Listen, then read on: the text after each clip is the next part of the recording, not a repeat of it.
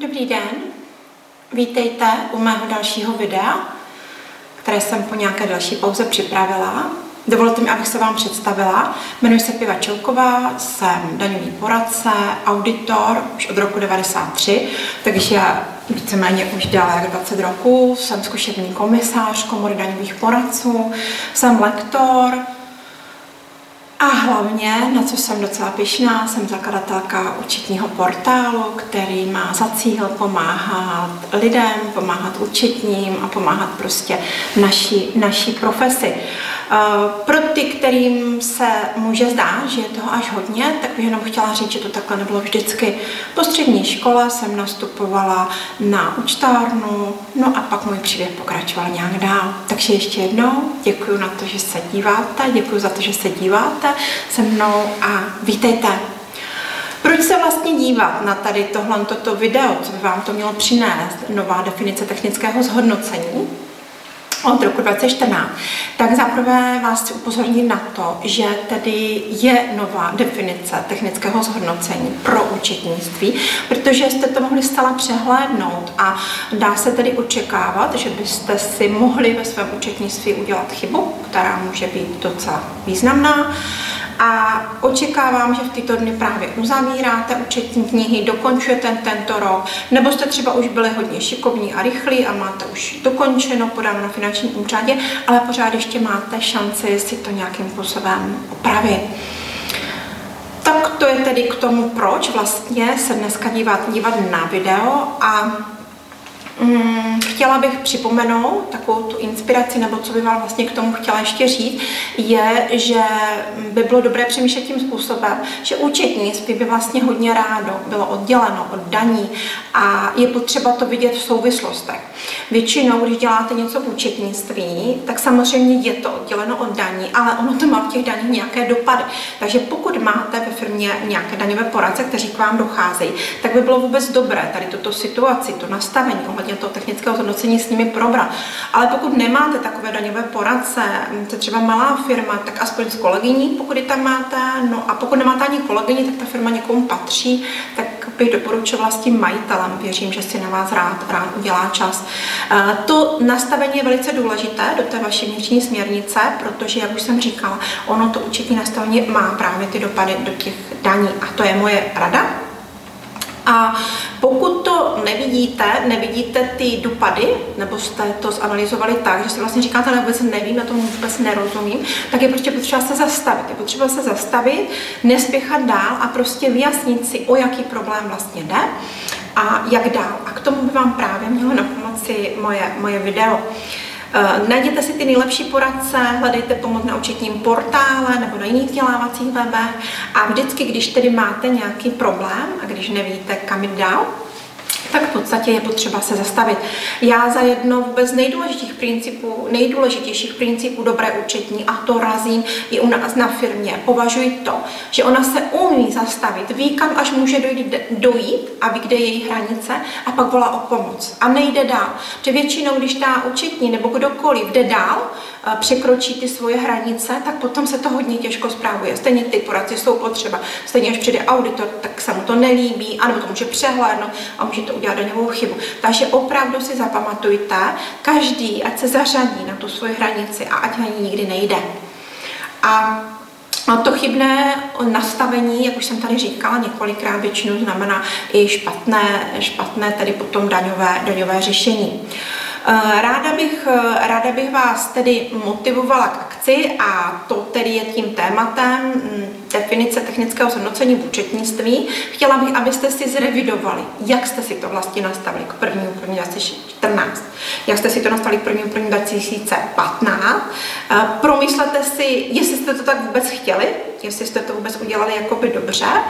A to by měl být právě ten přínos toho videa, že se nad tím zastavíte a řeknete si, jestli jste to vůbec zachytili, pokud jste to zachytili, tak jak jste si to nastavili. A jestli jak jste si to nastavili, třeba v ten první moment, kdy jste to nemuseli úplně dobře promyslet, tak jestli je to to, co hledáte a to, co vlastně chcete.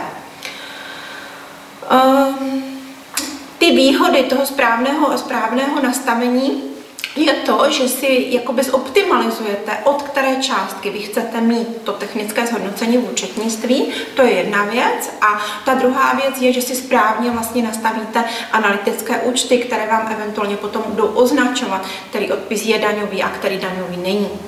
Komu jsem vlastně určila tady tenhle tento mm, můj seminář, tohle toto moje krátké video, tak jsem ho určila všem účetním, daňovým poradcům, případně auditorům, kteří budou procházet účetnictví roku 2014, nebo tam se nám to poprvé projevilo.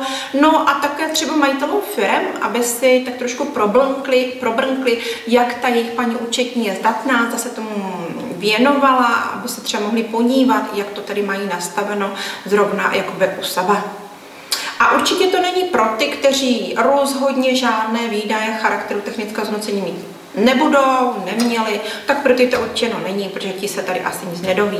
No a chtěla bych jenom říct, že na závěr, na závěr tady teďka tohle toho videa bude pro vás speciální akce a to bude mm, za prvé Budou to jako dva bonusy. Jeden bonus je, že dostanete 10% slev, pokud nejste našimi uživateli, na VIP vstup, který normálně stojí 4600 a také dostanete 10% slevu na daňového specialistu v roce 2015, který se převážnou části koná v září. A co je neskutečně příjemné, tak před pár dny úřad práce prodloužil, prodloužil mm, podporu vzdělávání a zahrnul tam všechny semináře, které budou realizovat do konce září, takže se krásně vlízáme a vy můžete eh, vlastně si ten seminář celý nechat zaplatit pro sebe, pro své zaměstnance, ať jste zaměstnanec nebo jste OSVČ.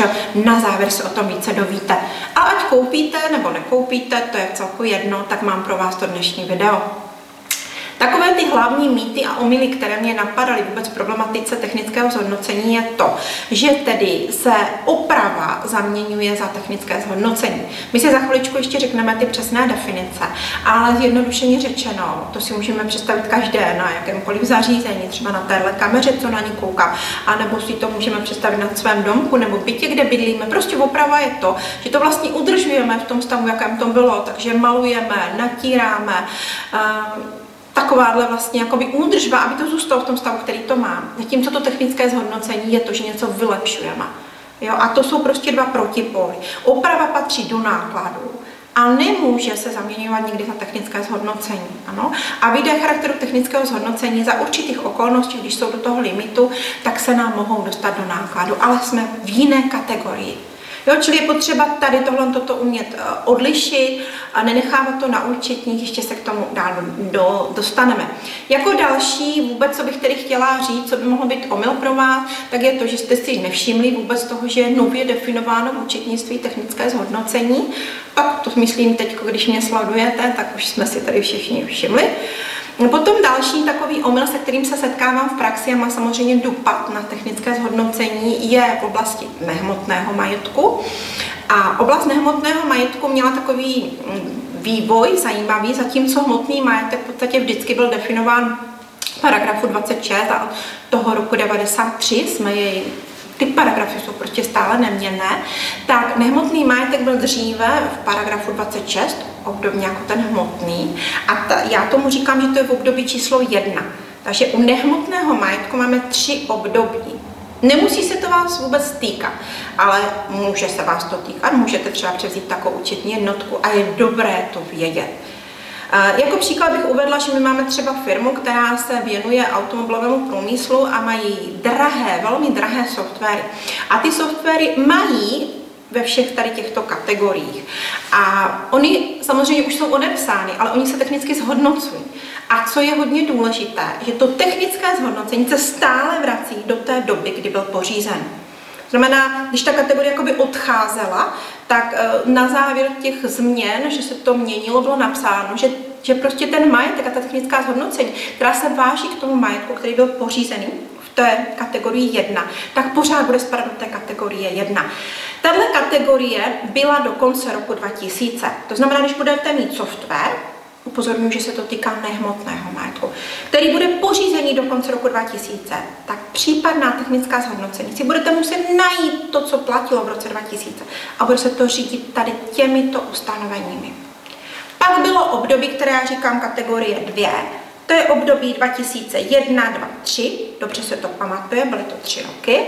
A to je období, kdy si daně mysleli, že nebudou potřebovat vůbec definici nehmotného majetku a budou to přebírat z účetnictví v rámci obecného ustanovení, že daně vycházejí z hospodářského výsledku. V tuto dobu tedy daně neměly definováno a pokud máte nehmotný majetek pořízený tady z těchto let, tak vlastně to případné technické zhodnocení zase přebíráte z toho účetnictví. Jo, čili musíte se vrátit do tady tohohle toho období, do té metodiky, která tady platila. No a prvního první 24, tomu já říkám kategorie třetí období, platí do dneška.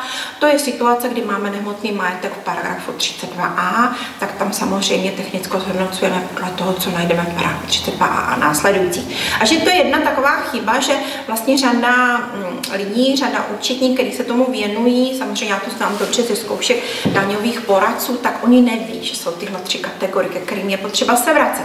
No a když se vrátíme k té naší firmě, k to firmě, která se věnuje těm těm výlízkům pro ten automový průmysl, tak chápete, že když děláme daňové přiznání, tak my máme vlastně jako ve tři režimy. A máme je pořád a zbavíme se toho, až ten příslušný software bude vyřazen. A vzhledem k tomu, že jsou to velice drahé věci, tak si na to asi ještě docela počkáme. Takže to je další omyl, se kterým se praxi setkávám. Další omyl, který bych mohla výjmenovat, je situace, že Výdaje charakteru technického zhodnocení, který mají tedy ty výdaje, ale nejsou ještě do limitu, tak v podstatě se v prvním roce přiřazují do ceny.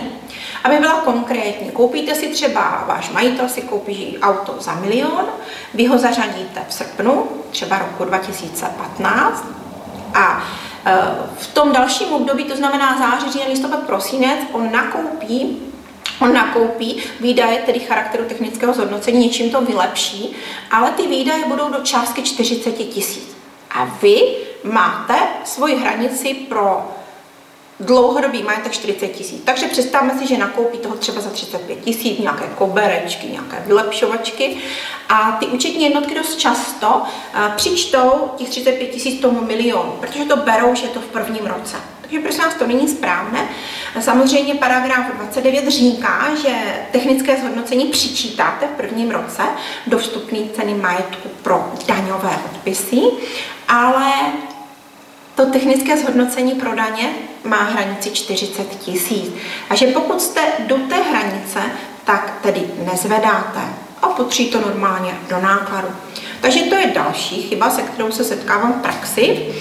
A pak ještě další, co bych ráda upozornila z těch chyb, je ta skutečnost, že si účetní vůbec nevšimli, že daně, ještě se o tom budeme zmiňovat, mají uh, technické zhodnocení, jinak hodnoceno pro hmotný majetek a jinak pro nehmotný majetek. A na, mají prostě naprosto jiný režim. Nevím, co bylo důvodem, ale to asi není podstatné. U hmotného majetku se to hodnotí za období, samozřejmě to bereme po majetku, takže kdybychom si představili to auto toho pana ředitele, takže opravdu, kdyby za období to udělalo více jak těch 40 tisíc pro daně, tak je teprve kategorie technického zhodnocení. Zatímco u nehmotného majetku se to bere, já tomu říkám takzvaně za akci. Takže když budeme mít ten software, opět je tam hranice 40 tisíc, jsme v daních, takže když to bude ten software a vy ho nějakým způsobem vylepšíte, třeba v únoru, vrátíme se do toho roku, který jsme teď všichni uzavírali, třeba v únoru vylepšíte o 30 tisíc, tak hodnotíte za akci daňově. Je to vyšší jak 40 tisíc? Není. Takže dáváme do nákladu. Bavíme se teď o daní. V červnu zase na 30 tisíc. Je to vyšší jak 40 tisíc? Není, takže dáváme do nákladu.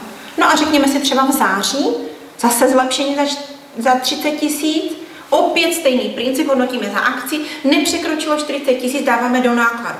Takže když se to takhle zesumírujeme, sečteme, tak za ten rok de facto došlo k technickému zhodnocení třikrát 30 tisíc. A všechno se to dalo do nákladu a je to takhle v pořádku. Protože technické zhodnocení u nehmotného majetku je prostě za akci. Zatímco, když by to bylo třeba u toho automobilu, zase toho pana ředitele, kdyby udělal nějaké vylepšení třikrát do roka, tak bychom to museli sečíst, protože to hodnotí za zdaňovací období. Bylo by to 90 tisíc, je to více jak 40 tisíc a samozřejmě to musí být technické zhodnocení. Takže v praxi si často nevšimli toho, že ten nehmotný majetek je za akci a, a hmotný majetek je za zdaňovací období. No a to bych řekla, že k těm chybám, takovým těm, se kterými se v praxi setkávám, tak asi jakoby docela jakoby všechno. Ještě bych vám ráda řekla, kde vlastně najdete na našem portále tahle videa.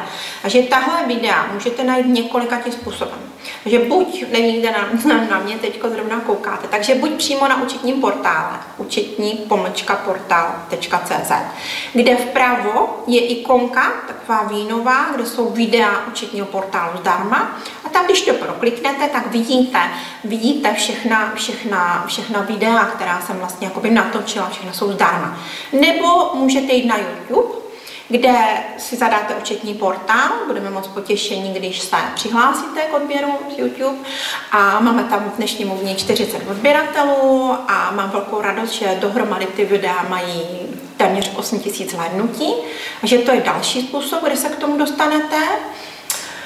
Na obojích těchto zdrojích můžete prosím vás psát komentáře pro mě, že ničemu nerozumíte, něco nebylo jasné a já budu reagovat. Moc, moc vám za to dopředu děkuji. A další, prosím vás, pokud máte iPhone, tak zcela jako novinku máme, že si nás můžete přidat v podcastech. Jo, a tam si to můžete, můžete poslechnout. Já sama toho ráda využívám hm, u jiných zdrojů a jsem docela zvyknutá si to třeba spovat v autě, protože všichni šetříme čas, hodně cestujeme, já docela často jezdím do Prahy, takže to je docela příjemný, příjemný způsob. Eh, kromě těch videí, ti z vás, kteří jste se nějakým způsobem dotkli našeho portálu, tak se objevují ještě tzv. videosemináře. Videosemináře ty jsou delší než videa zdarma. Eh, většinou na nich mám hosta, a ty videosemináře jsou placené, pokud nemáte VIP vstup na náš portál. Pokud máte VIP vstup na náš portál, tak máte zdarma i videosemináře. No a ty videosemináře najdete tím způsobem, že zasedete na ten účetní pomlčka portal.cz, jdete do sekce e-shop a tam máte videa online a tam jsou ty videosemináře. Takže to je k tomu, to je k tomu kde nás najdete. Samozřejmě těším se na ty komentáře a na jakoukoliv inspiraci. Komu jsem to jakoby určila, tak to už jsem nějakým způsobem říkala. Eh, ke mně bych chtěla jenom ještě říct, že pokud mě třeba znáte ze seminářů, řeknete si, je, to je ta ženská, co uměla mluvit o účetnictví od A do Z a docela rychle mluvila a přišla jsem domů a měla jsem z ní takhle velkou hlavu, tak bych vám k tomu jenom chtěla říct tak trošičku z mého příběhu, že jsem po střední škole začínala na mzdové účtárně a uh, později jsem přesunula se na účtárnu a moc jsem toho nevěděla. Ale můj příběh je o práci, chutí, elánu, štěstí na lidi a na moje učitele kolem mě. Měla jsem, nebo mám takové krédo, že jdu za každou příležitostí. Miluju výzvy. A dost často, když mám nějakou výzvu, tak cítím takový opravdu silný drive a to jsou situace, kdy nehledím moc na svůj čas a dokonce, když jsou to třeba pracovní projekty, tak dost často nehledím ani na peníze, protože kdybych sedla a počítala si to, tak jak by tomu odpovědělo moje vzdělání, tak dost často bych si musela odpovědět, že bych do toho nešla. Takže to, to je moje cesta. Výsledky se Výsledky se dostaví, jakmile do toho dáte Elan Drive, tak prostě výsledky přijdou. A pokud cítíte, že vás účetní profese baví, tak zkuste jít s námi hledejte řešení, provazujte, nechte si zapadat pucle. Ještě tomu, že mě do dneška zapadají pucle a mám z toho obrovskou radost. Na minulém semináři pro daňové poradce v únoru mi tak jedna paní tam něco řekla a mně něco došlo, co třeba mi nebylo, nebylo úplně jasné. To jsou opravdu profesně ty nejkrásnější okamžiky. A já bych chtěla říct, že jsem si uvědomila, že vlastně srdcem propojili tu levou a pravou hemisféru. To znamená takové to logické uvažování s tím, tím, že je potřeba do toho dát kus sebe. Takže to je takové to moje, moje krédo. A je to prostě jako všechno, do čeho investujete, tak se vám to vrátí. A to je tedy kousíček z mojí, mojí cesty. Ještě bych chtěla říct, že je prima, když můžu někomu pomáhat. Je to prostě moje poslání, takhle to vnímám. Někteří lidi se mě ptají, proč to vlastně dělám. Dokonce nedávno se mě i moje děti ptali, proč to jakoby dělám. A já musím říct, že to vnímám jako svoje poslání a když mi třeba někdo napíše ehm, na, na Facebook, kde teda mimochodem vás taky zvu, pokud nejste našimi příznivci, jako mi třeba napsala kolegyně paní Jana Žampachová, že se jí videa moc líbí, tak to je takový to wow, ano, má to smysl, je to, je to prima, chci to dělat a jdu do toho dál a jsem z toho nadšená. A to je právě i to, když třeba na tom YouTube vidím, že tam máme těch 40 odběratelů a máme tam těch 8 tisíc zhlédnutí, tak to mi, to mi úplně stačí. A pro vás to může být třeba to, že jste máte super pocit, že vás třeba šéf pochválí, že když přijde doma kontrola, tak je to fajn, vidí, že máte prostě to hezky nastavené v, té, mm, v tom účetnictví, tak to by mělo být to, co, co vám dává tu zpětnou, zpětnou vazbu. A teď už bych se ráda přesunula v podstatě k našemu, k našemu tématu a to je tedy to technické zhodnocení. Chtěla bych se vrátit vůbec na začátek a chtěla bych upozornit, že tady máme účetnictví a máme daně. E, samozřejmě vy to víte. A dost často se stává, že máme různé definice. E, ta snaha je taková, že vlastně účetnictví by se chtělo oddělit od daní, je to ovšem velmi provázáno a pokud budete dělat účetní změny a nepomyslíte na to, co to dělá v účetnictví, tak si můžete nadělat jakoby metodicky kroky, které jste vlastně jakoby nechtěli. Takže začneme v těch daních. V daních historicky od roku 93, kdy v podstatě viděl zákon o daní z příjmu poprvé světlo světa, tak existuje paragraf 33, kde bylo technické zhodnocení platilo pro vše. Platilo pro hmotný majetek daní, pro nehmotný majetek daní a platilo pro účetnictví. A platilo prakticky pro účetnictví do konce roku 2013 pro hmotný majetek. No a když se na to koukneme, tak tady v tom paragrafu 33 je to, co tam prakticky bylo od začátku. To znamená, že technickým zhodnocením se rozumí vždy výdaje na dokončené nástavby, přístavby, stavební úpravy. To váže všechno na stavební zákon, tam tyhle termíny najdete rekonstrukce, modernizace, které tady máte přímo definováno, co to znamená, a teď to konkrétno. Pokud ty výdaje, čili tady tohohle charakteru, to znamená dokončené nástavy, přístavy, stavební úpravy a rekonstrukce, modernizace, převýší částku 40 tisíc. Za jaké období hodnoceno? Za zdaňovací období. To je ta základní definice, a teď je tady docela důležitá věta, kterou možná někteří z nás začneme využívat, nebo začali jsme využívat v roku 2014, že technickým zhodnocením jsou i uvedené výdaje, tedy jak já říkám charakteru technického zhodnocení, které nepřesahují tu částku. A na základě svého rozhodnutí ten poplatník, jsme přímluvce, paragraf 33, se rozhodne, že je neuplatní jako výdaj. Takže to je jakoby možnost, ano, Paragraf 33 říká, že základy, že ty výdaje budou větší jak 33 tisíc, eh, pardon, paragraf 33 větší jak 40 tisíc, ale máte tady jakýsi zadní vrátka si říct, i v daní, že to bude méně.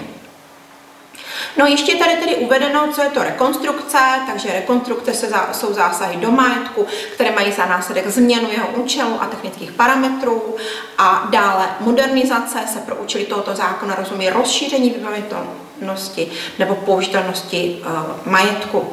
Takže to je tedy to základní, jakoby, um, základní definice technické zhodnocení pro daně pro tedy hmotný majetek. No a poté, co potom jsme se dostali do situace, že nám se v roce 2004 vyloupil nehmotný majetek, paragraf 32a, tak asi tušíte nebo víte, že tedy nehmotný majetek si drží svoji definici si drží, si drží svoji definici. Jenom bych tomu ještě dodala, že platí nový pokyn D22.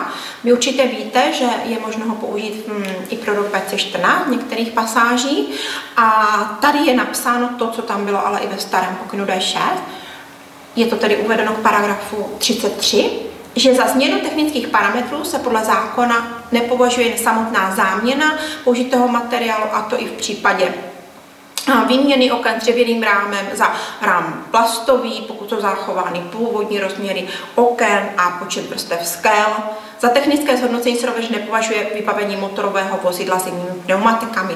A že mohlo by se hodit, pokud budete pro toho pana ředitele na to milionové auto řešit, že tedy si koupili zimní pneumatiky rovnou, tak budou přímo do nákladu, protože je tady jasně napsáno v tom D22, že tedy nejsou technickým zhodnocením. Já bych tomu ještě dodala maličkou vsuvku, jestli dovolíte, že máme poměrně hezké porovnání. Rozdala jsem ho i daňovým poradcům a mnoha, mnoha lidem a nechala jsem ho vlastně pro celý účetní svět České republiky zadarmo a je to porovnání D6 a D22 a najdete ho taky na, strán, na našich stránkách. Když dáte do vyhledávání D22, tak si ho můžete vytisknout. Vracíme se tedy k definici. Ty jsme si právě řekli definici technického zhodnocení pro daně, pro hmotný majetek. A teď máme definici, která je pro nehmotný majetek. Paragrafu 32a. No a tady je napsáno, že tedy za technické zhodnocení se považuje rozšíření vybavenosti nebo použitelnosti nehmotného majetku, anebo zásahy, které mají za následek změnu účelu nehmotného majetku, pokud po ukončení u jednotlivého nehmotného majetku převýší 40 tisíc. No a teď, pokud jste to tedy zachytili, pokud uh, jste si teď uvědomili ten rozdíl proti tomu nehmotnému, tak tady není to zdaňovací období. Čili z téhle definice plyne, že je to za akci. Není to nějak zdůrazněno. Je hodně jednoduché to přehlédnout. A myslím si, že řada firm to z toho roku, když to tam naběhlo, potom v roce 24 přeběhla. Ale v té účetní veřejnosti už se to dneska jakoby ví. To je spíš pro ty, kteří nastoupili do toho, jenom se to teď nově učí, že si to nemusí uvědomit. No a máme tady taky podobnou větičku, jako jsme měli u hmotného majetku, že za technické zhodnocení se považují i uvedené výdaje, které nepřesahují tu částku. Čili máte jakoby možnost, daně vám říkají ano, 40 tisíc, ale když se vám to bude vlastně jakoby líbit, tak můžete, můžete tu částku udělat taky, taky tady jakoby nižší. Takže to máme tedy definici nehmotného majetku, hmotného majetku, technické zhodnocení a ještě bych jenom upozornila, než půjdeme do toho účta, zkusíme si zrekapitulovat, takže jsme byli v daních. Hmotný majetek, nehmotný majetek. Oba limity byly 40 tisíc. Přitom, když si trošku zopakujeme, to už přesahuje rozsah tady tohohle videa, tak eh, hmotný majetek má pro, nemo, má pro movité, samostatné movité věci limit 40 tisíc, nehmotný má 60 tisíc pro daně, tedy je to nehmotný majetek pro daně a hmotný majetek pro daně. Když to přesáhne 40 tisíc u hmotného, 60 tisíc u nehmotného, ale povšimněme si společně, že tedy to technické zhodnocení má prostě limit 40 u obojího. No a teď se přesouváme do paragrafu 47 vyhlášky 500 2002 sbírky, což je podnikatelská vyhláška. Vy určitě všichni víte, že máme jeden zákon a pak máme mnoho, mnoho vyhlášek, které jakoby v podstatě hm, vysvětlují metody a tedy navazují na zákon o účetnictví. Máme tedy jeden společný zdroj, já to tady zdůrazňuji proto, že ty vyhlášky by neměly jít proti sobě. A v podstatě pokud mají něco uděláno odchylně, tak byste měli najít v tom logiku, nebo mělo by to být vysvětleno. Musí ministerstvo financí pochválit, že v posledních letech se snaží tady tuhle linii držet. Takže tím chci jenom říct, že my jsme se teď tady spolu zapíchnuli do problematiky podnikatelů. Kdybych měla říct jenom pro příklad, pokud teď někdo zrovna se mu zvedli vlasy, že jsou ještě nějaké jiné vyhlášky, tak jenom řeknu například pro veřejný sektor, pro obce, pro příspěvkovky platí vyhláška 410, pro banky platí vyhláška 410 z roku 2009 a pro banky je to vyhláška 501 z roku 2002 a je jich více. Ale to je jiná kapitola. No a ten paragraf 47, takovou naprosto nevýznamnou změnou, nám prostě řekl, že technickým zhodnocením se rozumí zásahy do majetku vedeného do užívání, které mají za následek změnu jeho účelu nebo technických parametrů, rozšíření vybavenosti, použitelnosti, nástavy, přístavy, stavební úpravy. A kdybyste si to pečlivě porovnali, tak zjistíte, že je to to stejné bledě modré. Ale teďko pozor, ta definice dál pokračuje.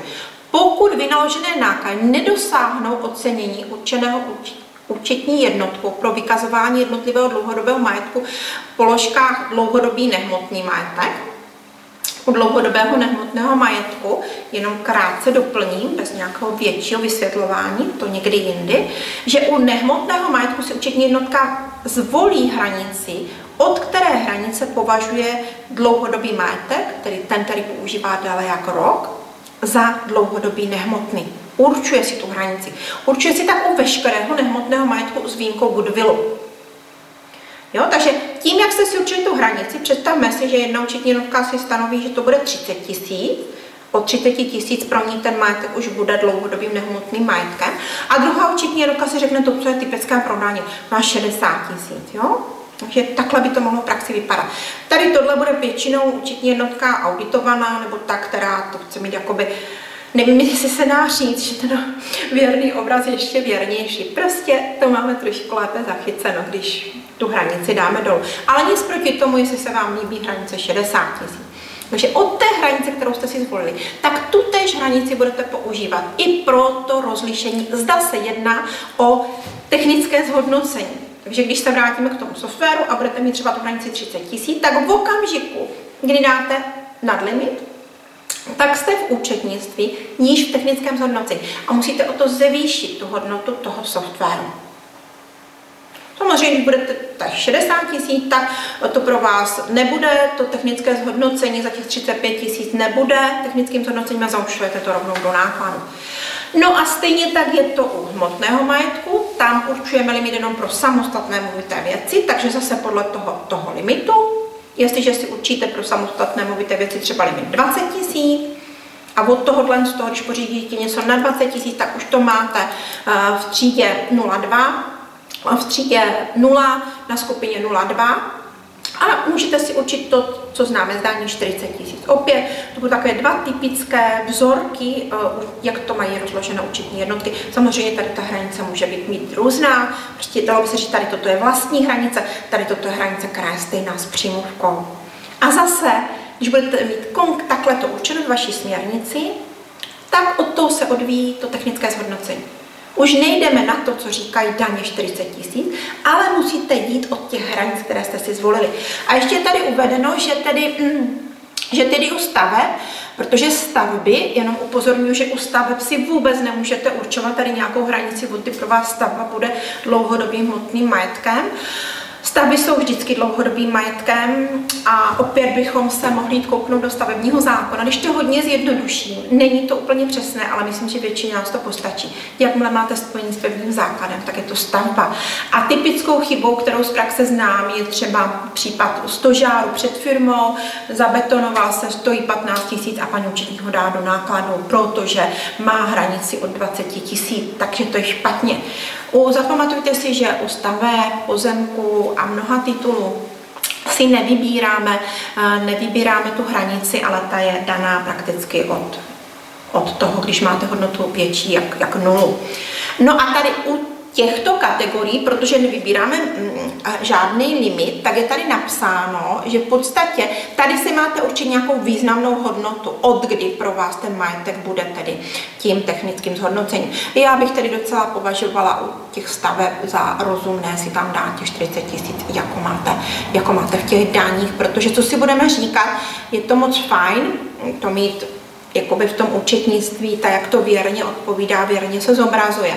Ale pokud děláte i tu stranu těch daní, tak samozřejmě je prima, když vám to nepřinese mnoho komplikací do daní, tak tady bych to považovala za docela objektivní, když si dáte tu hranici na těch 40 tisíc. No a teď jsme si tady zopakovali, Teď jsme si tady zopakovali definici technického zhodnocení pro hmotný majetek a pro hmotný a nehmotný majetek v daních, takhle ještě, tady máme daně, čili definici hmotného majetku technické zhodnocení, nehmotného majetku technické zhodnocení a řekli jsme si současně účetnictví a řekli jsme si tu změnu. A ta změna je o tom, že účetnictví už se neotáčí do daní, nebere si těch 40 tisíc, ale celkem logicky si to účetnictví řeklo, my už nechceme jít podle těch daní, ale chceme jít podle toho, jak jsme si nastavili ty svoje vlastní hranice. To znamená u toho nehmotného majetku třeba těch 30 tisíc nebo těch 60 tisíc a u hmotného majetku třeba těch 20 tisíc nebo těch 40 tisíc. Mezi náma jako dá se to chápat, protože když se nad tím zamyslíte, tak jestliže účetnictví řeklo, že si můžete určit hranici, a pak vlastně u technického zhodnocení direktivně si šlo pro definici dodaní. Tak samozřejmě chápu ty motivy, proč to v tom účetnictví bylo změněno. Ale je potřeba to jakoby dokončit a k tomu by vám mohlo pomoci tady tohle toto video. Doufám, že v závěru budete mít více jasno. Teď jsme si zopakovali definice technického zhodnocení, zvlášť pro daně a zvlášť pro účto. A já bych ještě v tenhle okamžik ráda řekla tady opravu. Definici opravy, vůbec kde ji najdete. To najdete v paragrafu 47 vyhlášky, tedy myslím vyhlášky 500, eh, mm, kterou už jsem tady zmiňovala z roku 2002. A to v oblasti, kde je definováno, co nepatří do ocenění hmotného majetku, dlouhodobého hmotného i nehmotného. A tady je napsáno, že je to za prvé, paragraf 47 odstavec 2 písmeno A, oprava a udržba. A opravou se odstraní účinky částečného fyzického opotřebení nebo poškození za účelem uvedení do předchozího nebo provozu schopného stavu. Uvedením do provozu schopného stavu se rozumí provedení opravy i s použitím jiných než původních materiálů, dílů, součástí nebo technologií, pokud tím nedojde k technickému zhodnocení. Údržbou se rozumí soustavná činnost, kterou se zpomaluje fyzické opotřebení a předchází se poruchám a odstraňují se drobnější závady. Já bych ještě tady k tomuhle tomuto řekla, že mm, někdy se v praxi setkávám s tím, udělám teď drobnou vsuvku, pokud dovolíte, že se dělá nějaká akce na staré budově a máte na to stavební povolení a většina toho bude technické zhodnocení. Ale přesto velká část budou opravy. Tak tady bych vás prosila, abyste šli do akce a abyste tomu, kdo se o to stará, což je nějaký ten stavby vedoucí nebo nějaký váš parťák na firmě nebo menší firma, to může být přímo pan majitel, tak abyste mu takzvaně podstrčili tu definici opravy, a podstrčili tu definici, paragraf, eh, tu definici technického zhodnocení z toho účetnictví a z těch daní. A abyste mu řekli, že byste potřebovali, aby to rozčlenoval. Eh, dost často to vypadá tak, že na první pokus eh, to bude vypadat asi tak, že oni vám řeknou, ale prosím tě, to jsou ty tvoje definice, to mi to vůbec nerozumí, to si musíš udělat sama. Takže já bych jenom chtěla, abyste šli do akce a řekli, ne, ne, ne, to jsou uh, definice, oprava je naprosto jasná, oprava udržba. A technické zhodnocení, to váže na stavní zákon a tady musí být nějaký stavař nebo někdo do tomu rozumí. A já to chci opravdu mít rozděleno. Buď to chytnete na začátku akce, a prosím vás, i pokud jste to nechytli a teďka třeba řešíte rok 2014 a máte tam toho opravdu hodně, tak doporučuji, abyste to udělali zpětně. A mně se osvědčilo, ne, není, to moje, není to moje rada, převzala jsem to jednoho mo, moc moudrého pána, e, Vyplatilo se mi v praxi. Na závěr tady téhle akce, kdy máte opravdu rozsáhlé technické zhodnocení a něco z toho je oprava, když uděláte protokol. Když vlastně k tomu děláte excelovskou tabulku, děláte protokol, kde to podepíše, popíšete. A podepíši ten protokol, že tedy tolik je technické zhodnocení a tolik je oprava. Za prvé majitel, za druhé stavař, za třetí bych doporučovala, abyste to podepsali vy jako paní účetní. A pokud se vám objeví někde soudní znalec, který třeba pro vás nějakým způsobem dělá, my máme s přátelnou znalackou kancelář, tak je prýma, aby to tam strdili ty podpisy Všichni tady tenhle tyto čtyři lidi. No a věřte mi, že když po třech letech přijde finanční kontrola nebo i dříve, tak když uvidí tady tenhle ten materiál, tak dost často do toho, do toho vůbec, vůbec nejde. Takže to je jenom ještě taková drobná odbočka, pokud byste se zrovna tímhle tímto trápili. Vracíme se ale k roku 2014, tedy k hranici pro zařazení, zařazení dlouhodobého majetku. Já už jsem tady tedy vysvětlila vlastně ty principy, jak to máme u hmotného majetku, jak to máme u hmotného majetku. Dali jsme si na, každý, na každou kategorii dva příklady, takže já jenom připomenu, že u hmotného jsme si dali 20 tisíc, šli jsme tedy níže, anebo 40 tisíc, ty to mám shodné s daněma. A u nehmotného majetku, takový ti poctivější, většinou auditované účetní jednotky si dáme variantu 30 tisíc, nebo samozřejmě, kde se zapíchnete a 60 tisíc, to znamená uh, hranice pro daně. No a Teď jde o to, jak vlastně, co s tím tedy vlastně udělat jakoby v praxi.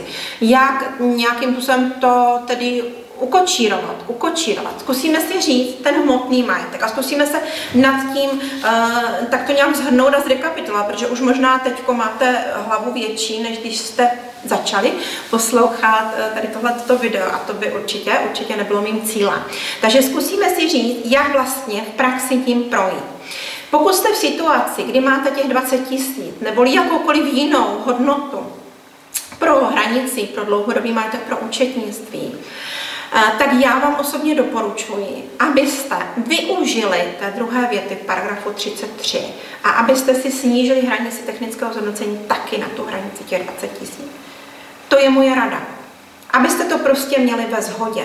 To znamená, že když budete mít technické zhodnocení eh, za 30 tisíc na nějakém automobilu, tak v podstatě to bude technické zhodnocení pro účetnictví, ale bude to pro vás technické zhodnocení i pro daně.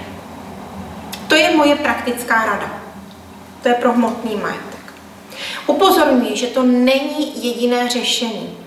Můžete si to zkomplikovat.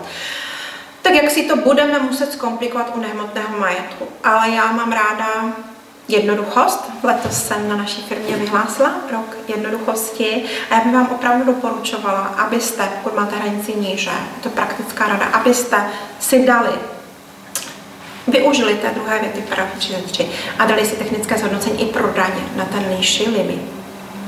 No a nebo varianta, to mají štěstí ty účetní jednotky, které mají limit 40 tisíc, tak ty to mají prima. 40 tisíc mají limit pro dlouhodobý majetek a 40 tisíc samozřejmě pro ně začíná technické zhodnocení. A to je stejná hodnota, jako máme v daních. Co je super u hmotného majetku, že jak v účetnictví, tak v daní se to hodnotí za účetní období. Momentálně to nebudu komplikovat, jenom upozorním, že jsou jiné varianty, řeknu je na závěr u nehmotného majetku. Že pokud to uděláte tímto způsobem, tak v podstatě dosáhnete toho, že budete se řídit tím účetnictvím a budete to mít stejně v daní, což si tedy myslím, že je jakoby hodně, hodně prima. Možná bych ještě měla připomenout, že ten majetek, kde máte tady tu hranici nižší, tak jeho odpisy, to znamená účetní odpisy toho takzvaného drobného majetku, který jde, dejme tomu, od těch 20 tisíc do těch 40, tak daně přebírají prostřednictvím paragrafu 24, odstavec 2, písmenko jednoduché V. A tak to bude i u toho případného technického zhodnocení. Takže žádný problém. Prima varianta. Takhle projdete. Já osobně nedoporučuji rozhodit si to a nechat to rozdílné. To je ta jiná varianta. Řekneme si na závěr nehmotného majetku. No a ještě bych k tomu chtěla hm, hnedko teďko, než se dáme do hm, nehmotného majetku, tak bych vám ráda ukázala příklady, které jsem na to vytvořila. Jeden je nový, a jeden je docela, docela starý, ale ukázalo se, že je docela potřebný. Já už jsem ho dříve jakoby vyšoupla z mojí databáze, protože mi nebyl příliš sympatický a když jsem zjistila, že se problematika technického zhodnocení drobného majetku objevila i u nehmotného majetku, tak jsem ho zařadila zpátky. Ten starý příklad má číslo český ČUS, jako český účetní standard 013 pomlčka 012 a jmenuje se drobný majetek a technické zhodnocení. Jak říkám, je stařičký. A ten nový příklad má ČUS jako Český účetní standard 013 pomlčka 017 a jmenuje se technické zhodnocení 2015. Já bych tedy nejprve nastínila mm, ten nový příklad, jdu tou zjednodušenou metodou, kterou vám tedy doporučuji, nebudu do, ne, nejdu do té metody, kdy je to rozdílné, protože se domnívám, že hm, byste to třeba uchytili tento rok, ale další rok byste to uchytit nemuseli, nebo se vymění někdo na účtárně a hm, podle mě je lepší zůstat v té shodě, pokud tomu nemáte nějaké vážné důvody. A já tady mám ten příklad zhruba o tom, že právě máme ten limit 20 tisíc, navazuje na jednu chybu, se kterou se setkávám v praxi. Takže máme ten majetek v hodnotě 20 tisíc a v podstatě mám technické zhodnocení za 30 tisíc. Ne, je to trošku jinak, takže zpět, aby nám to vázalo ten příklad, drobná omluva nebo velká omluva. Máme hranici v ano, je to dobře, 20 tisíc, takže omlouvám se, takže hranici máme 20 tisíc, ale ten list, co jsem tady pořídila, je za 30 tisíc. Takže je to pro mě dlouhodobý hmotný majetek pro účetnictví. A teď, ten jsem pořídila v roce 2015 a poté, co jsem ho pořídila, jsem ho technicky zhodnotila. Já mám pořízení eh, v květnu a technické zhodnocení mám v srpnu. A to technické zhodnocení je za 28 tisíc. Takže si odpovíme, je to pro nás účetně technické zhodnocení. No, řekli jsme si, že limit je 20 tisíc, tak si společně odpovíme ano, je to pro nás účetně technické zhodnocení. A to znamená, že tedy sečtete a budete pod, od srpna odepisovat z hodnoty 30 plus 28, z hodnoty 58 tisíc. Mezi náma, zkusíme si ještě prohlédnout, můžete si potom ten příklad vytisknout, jak jsem odepisovala červen, červenec, srpen. Odepisovala jsem z hodnoty 30 tisíc. Já tady mám nastaveno, aby se to dobře počítalo, že odepisuju 30 měsíců. Takže jsem odepsala 3 tisíce. 3 tisíce už jsem odepsala. Přepnu s hodnotím a začínám odepisovat tedy z částky 58 tisíc. Odepisuju tak účetně. Vážení, chybička se vloudila, měla jsem plnou kapacitu kamery, takže se nám jako trochu zetmělo a já se pokusím navázat. Měli jsme příklad technické zhodnocení 2015 a já jsem vám vysvětlovala, že u té varianty 1, kdy mám tady list za 30 tisíc a technické zhodnocení za 28 tisíc, takže účetně i daňově. Pokud daňově využijete toho paragrafu 33 té druhé věty, tak skončíte na naprosto zhodném řešení a účetní odpisy budou natahovány do daní prostřednictvím paragrafu 24 odstavec 2 písmenko jednoduché V. No a ta druhá varianta, to je situace, kterou je potřeba si uvědomit, když už máte pocit, že v tom máte docela jasno, že v okamžiku, kdy tedy zase máte hranice těch 20 tisíc pro dlouhodobý majetek účetnictví a bude to ten stejný list, který jste koupili v květnu za 30 tisíc, opět jste odepisovali tisícovku měsíčně, a v srpnu jste ho zhodnotili, to znamená, že jste udělali odpisy červen, červené, srpen, třikrát tři tisíce. A technicky ho zhodnotíte, ale za 48 tisíc, což znamená, že je to samozřejmě technické zhodnocení z pohledu účetnictví, ale také technické zhodnocení z pohledu daní, tak se dostáváte do situace, že už je to trošku jinak. Nemohu už přebrat účetní odpisy do daní, protože to technické zhodnocení samo o sobě je technickým zhodnocením pro účetnictví, ale také mi překročilo hranici pro daně. To technické zhodnocení je 48 tisíc. A tady nastupuje režim, který právě mám dlouhodobě popsáno v tom příkladu 13.12, který jsem už zmiňovala. A jenom lehce naznačím, že ta situace je potom taková, že vy odepisujete pro daně způsobem, že sečtete 48 tisíc, to technické zhodnocení, a původní vstupní cenu, což je 20 tisíc. Začnete tedy odepisovat z daňové hodnoty 78 tisíc. Já jsem tady někde napsala, že eh, Liz je ve druhé odpisové skupině a že odepisujeme zrychleně. A těchto 78 tisíc vydělíte v prvním roce děleno pěti a máte tady řešení, že odpisy jsou 15 600 korun. Když se na to takhle kouknete a představíte si to, pokud jste ještě nestratili pozornost, tak si ale uvědomíte, že my už jsme ale 3000 před tím technickým zhodnocením prostřednictvím paragrafu 24 odstavec 2 písmenkové dodání uplatnili. Na tom se nedá nic změnit. Běh času se nedá zastavit. Já jsem začala podle 24.2v, najednou mi do toho skočilo to technické zhodnocení, které je nejenom pro účetnictví technickým zhodnocením, ale i pro daně, je to daňová kategorie. A já mám na to vlastně princip, jak to musím udělat. A je to konkrétně uvedeno v paragrafu 29, já vám to tady cituji v tom příkladu do paragraf 29, odstavec 1, písmenko F. A tady je tedy napsáno, že to sečtete a začnete daňově odepisovat. Ale pozor, na závěr toho daňového odepisování to jakoby ze spoda zkrátíte o 3000. No a to je ta metoda, pokud vám to posem nebylo úplně jasné a chtěli byste si to dojet nejenom v tom prvním roce odepisování, ale až do konce, tak vám doporučuji, abyste si k tomu vzali ten příklad 13, 12 a ještě si to jednou protrénovali.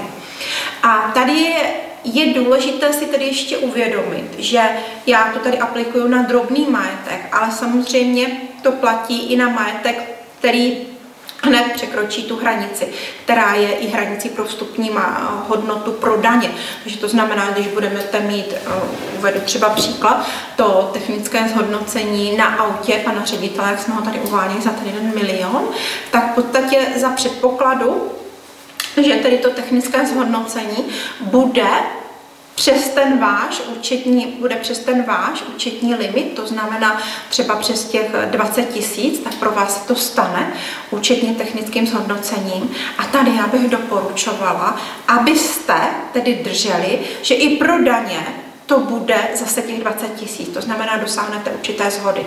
Ale za předpokladu, že tedy to technické zhodnocení bude, jako je třeba tady v případu toho lisu, 48 tisíc, tak samozřejmě, že to bude technické zhodnocení pro účetnictví, ale bude to také technické zhodnocení i pro daně, které tedy bude zvyšovat vstupní cenu z pohledu daní. Doufám, že se mi to podařilo nějakým způsobem vysvětlit. Můžeme si vzít na, na pomoc tedy ty dva konkrétní příklady. Já bych jenom chtěla říct, že tady teďka tohle toto je hmotný majetek. Ale my máme před sebou ještě majetek nehmotný. A u toho nehmotného majetku nemám dobrou radu pro vás, jako se mi podařilo mm, vlastně nasimulovat u toho hmotného majetku. Tady jde o to, že daně mají technické zhodnocení za akci. Zatímco Účetnictví řeší technické zhodnocení za rok, za účetní období a neumím to žádným způsobem dát tedy dohromady. To znamená, že když se dostaneme do té situace, třeba se nasimulujeme, že v podstatě budete mít třeba software uh, účetně za 100 tisíc a hranice mm, pro nehmotný majetek bude 30 tisíc, vy budete mít technické zhodnocení za 35 tisíc, to znamená, naplníte hranici pro účetnictví, ale nebude to ještě hranice technického zhodnocení pro daně, tak vám nezbyde nic jiného, než u toho technického zhodnocení dát to na nějakou zvláštní analytiku a představit si, že třeba ty odpisy budete dělat prostřednictvím účtu 073 nějaká speciální analytika, proti účtu 551 speciální analytika, protože tyto odpisy nebudou daňové.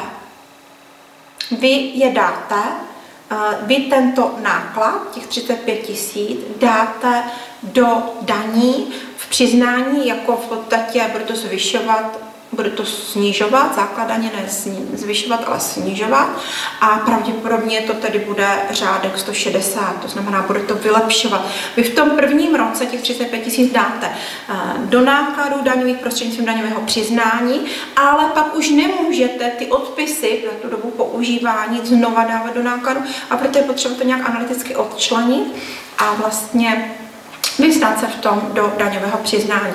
Tady tedy bohužel nemám pro vás, nemám pro vás lepší radu, tady to neumím vyladit a neumím to vladit ani proto, ani v té variantě těch 30 tisíc, když si dáte, ani v té variantě, když si dáte 60 tisíc, protože v okamžiku, když si dáte, že technické zhodnocení je pro vás od 60 tisíc, tak my víme, že pro daně máte, máte 40 tisíc, takže to neumím vyladit ani tady v tomhle tom případě. U nehmotného majetku nám tady asi nezbere nic jiného než ručo fučo, jako my to úřady účetních jednotek děláme. Pokud budete mít nějaký jiný typ nebo nějaký jiný nápad, jak v podstatě vyladit tuhle situaci u nehmotného majetku, tak vám za to budu těčná, když nám dáte nějakou zpětnou vazbu do, do komentáře.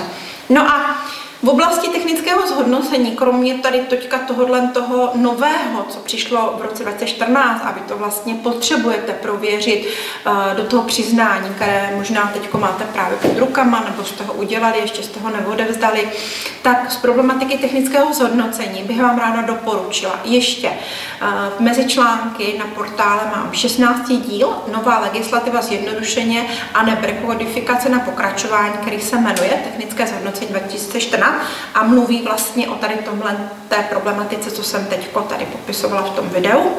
Z příkladu bych vám doporučila, určitě bych vám doporučila příklad 13, tedy ČUS 13, pomlčka 006, technické zhodnocení nemovité věci a ukončení nájmu. Je tam situace, kdy pořídíte nějaké technické zhodnocení jako nájemce a zavážet máte tedy, zaplatíte ho, máte povolené daňové odepisování, účetní podepisování a vy odcházíte. A jsou tam různé varianty, co s tím, je to tam protáhnuto až do DPH, což je velice časté a typické u mých příkladů, a je tam několik variant. Varianta, že nemáte sjednanou náhradu, máte sjednanou náhradu, platí to za vás další nájemce.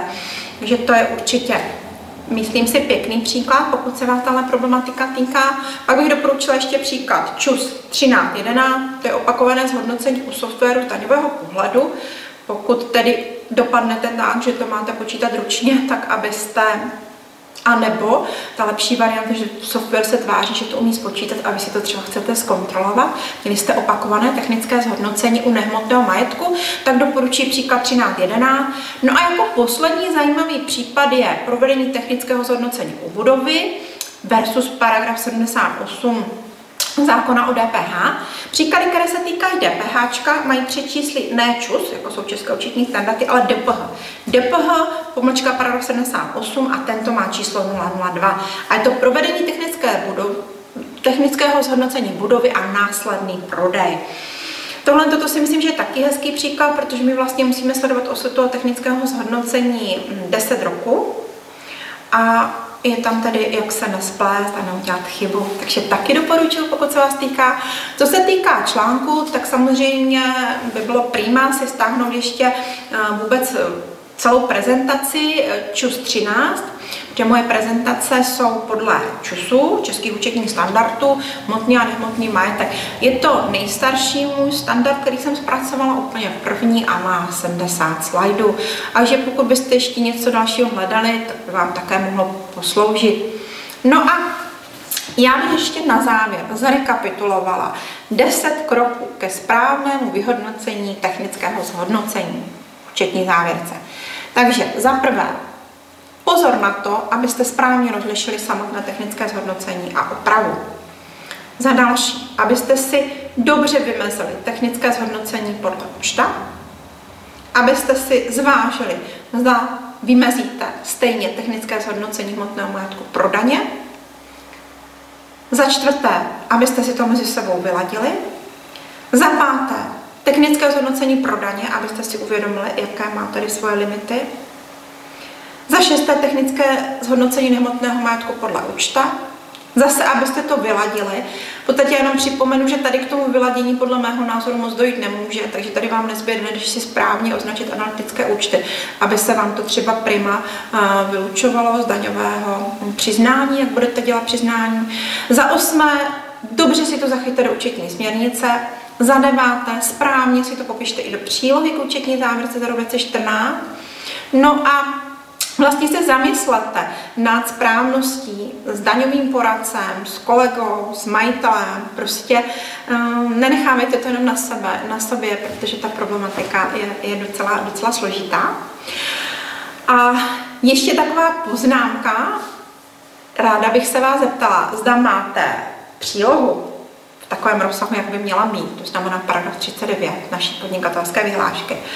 Zase jsem se setkala s účetní jednotkou, která k nám chtěla přejít a měla tady hodně, hodně bídnou přílohu z mého pohledu, byla to jenom A4, já nemám ráda tady tyhle tyto přílohy, mám ráda takovou tu poctivou přílohu a pokud byste chtěli přejít na takovou tu poctivou a líbil by se na vám vám náš vzor, tak samozřejmě si můžete stáhnout. Kolegyně Peťa Svitková ji předělala pro, pro účetní závěrku za rok 2014. No a pokud vás nějakým způsobem zaujalo, oslovilo tady tohle toto video, tak bych vám ráda řekla vrátila se k tomu co vám vlastně nabízím na závěr toho videa, takže co se vlastně prodává, nebo co si můžete koupit nějak výhodněji tím, že jste se dokoukali až semka na to video. Tak za prvé je to VIP vstup na portál s 10% slevou a ráda bych řekla, že cena na portál na jeden rok je 4600 a máte 10% slevu. Jaké máte vlastně výhody? Když si koupíte ten náš portál, nebo proč byste ho měli chtít, pokud jste o něm do teďka vůbec neslyšeli.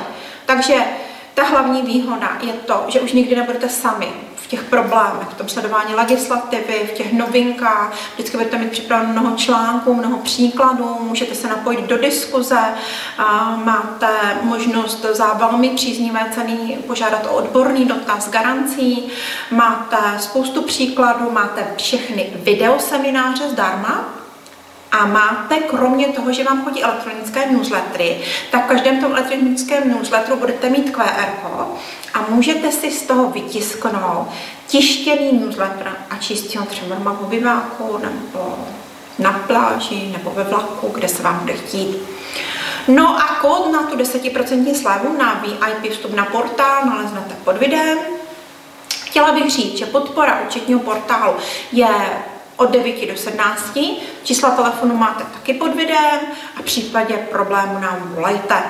No a bonus obvyklý k VIP registraci je ještě kniha dle vašeho výběru, takže doporučuji buď průvodcem tou problematikou, knihu, kterou jsme vydali už třetím rokem, anebo třeba mm, knihu, o, knihu SRO po rekodifikaci, kde jsem spoluautorka spolu s právníky právní kanceláře BNT, Honzou Šafránkem, Luckou Joskovou a panem Pravdou, paní Pravdovou. No a co získáváte navíc? Ještě, protože já nemůžu myslet jenom na ty, kteří nejdou s námi, ještě třeba půjdou, ale musím myslet i na naše ovečky, kteří s námi jdou už dlouho a jsou nám věrní, tak i pro ty mám takové lákadlo a to je bonus 10% na daňového specialistu. Daňový specialista je 15-denní kurz, kde se dovíte hodně, hodně, třeba právě o technickém zhodnocení majetku a je to samozřejmě do hloubky, do podrobna. Počítáme příklady, je tam tým úžasných lektorů, jmenovala bych třeba Zosku Rilovou, Ivanu Pilařovou, Milana Lošťáka, ne, ne, Milan Lošťák tam není, to je sice můj oblíbenec, ale mnoho dalších. A tento seminář je akreditovaný ministerstvem školství, a, a mládeže a proběhne zhruba od konce srpna do konce září. Celková cena je 23 100 bez DPH. On je osvobozený tím, že je akreditovaný, tak pokud ho absolvujete, tak je osvobozený a vy získáváte 10% slevu. A prosím vás, tato 10% sleva platí do zítřejší půlnoci. Stejně tak, jako je to u to je VIP slevy, 10%. Obě tyto slevy, oba tyto bonusy platí do zítřejší půlnoci. A já bych ještě upozornila, že jsem měla velikou radost, že úřad práce má obecně v naší republice hodně peněz na vzdělávání a na projekty a prodloužil hutu a právě projekty vzdělávání, které budou ukončeny do září 2015, tak na ně můžete získat podporu. Můžete ji získat na sebe, na svoje zaměstnance, na sebe i jako když jste OSVČ a máte tady v podstatě odkaz eh, pod videem na ten portál úřadu práce a myslím si, že by bylo docela prýma ty výdaje na vzdělávání si nechat zaplatit, využít toho. K dnešnímu dni je volných míst na daňového specialistu 28. Takže neváhejte a pojďte do toho s námi. Projekt je pro koho určeně tady uvedeno, musí být tady, ještě je tady taková jedna podmínka, že všichni, kteří se chtějí zapojit, tak nesmí mít pokles tržeb 15%, ale jinak je to tady vlastně otevřeno široké veřejnosti. No a pokud se díváte na video ze záznamu, tak nezoufejte, i tak dostanete dárek a můžete se přihlásit na našeho daňového specialistu. A tím dárkem jsou vlastně všechny ty příklady, které tady zmiňuji a dávám je v podstatě pro vás zadarmo. Jste připraveni? Půjdete s námi do akce? Akce platí do zítřejší půlnoci a samozřejmě platí garance vrácení ceny do 14 dnů, pokud byste nebyli spokojeni. No a úplně na závěr bych doporučila vlastně si udělat jasno v definici technického zhodnocení ve vaší účetní jednotce, dodržet těch 10 kroků, které jsem řekla v závěru. A vlastně jako nejklíčovější věc vůbec toho videa je to, že vlastně víme o tom, že se změnila definice technického zhodnocení od roku 2014 a můžeme si to prostě u nás doma v té naší účetní jednotce vyladit. No a tím dárkem, kteří dostanou opravdu všichni, i ti, co si to budou prohlížet tohle video později a už jim uniknou ty 10% slavy, je to, že všechny příklady, které jsem tady zmínila a které se týkají technického zhodnocení, tak jsou pro vás zdarma. Moc vám děkuji, že jste vydrželi až do konce. A pokud vás napadá, proč to vlastně dělám, tak protože účetnictví je opravdu moje vášeň, je to pro mě neutuchající inspirace a věřím, že i pro vás se to může stát vlastně profesí, kterou budete mít moc rádi, bude vás naplňovat, budete rádi chodit do práce a budete hledat ta spojení a ty souvislosti, jak já říkám, začnou vám zapadat ty pucle. A i mě stále zapadají. Prostě je to nekončí, nekončící cesta. No a chtěla bych vlastně říct, že učtujeme a radíme s láskou všem poctivým podnikatelům a pomáháme tak zlepšit svět, ne díky účetním portálu. Tak do toho pojďte s námi. A co bude příště? Budou chyby minulých let? A kdy? No už za týden. Láskou se s vámi loučí Pěva Čilková.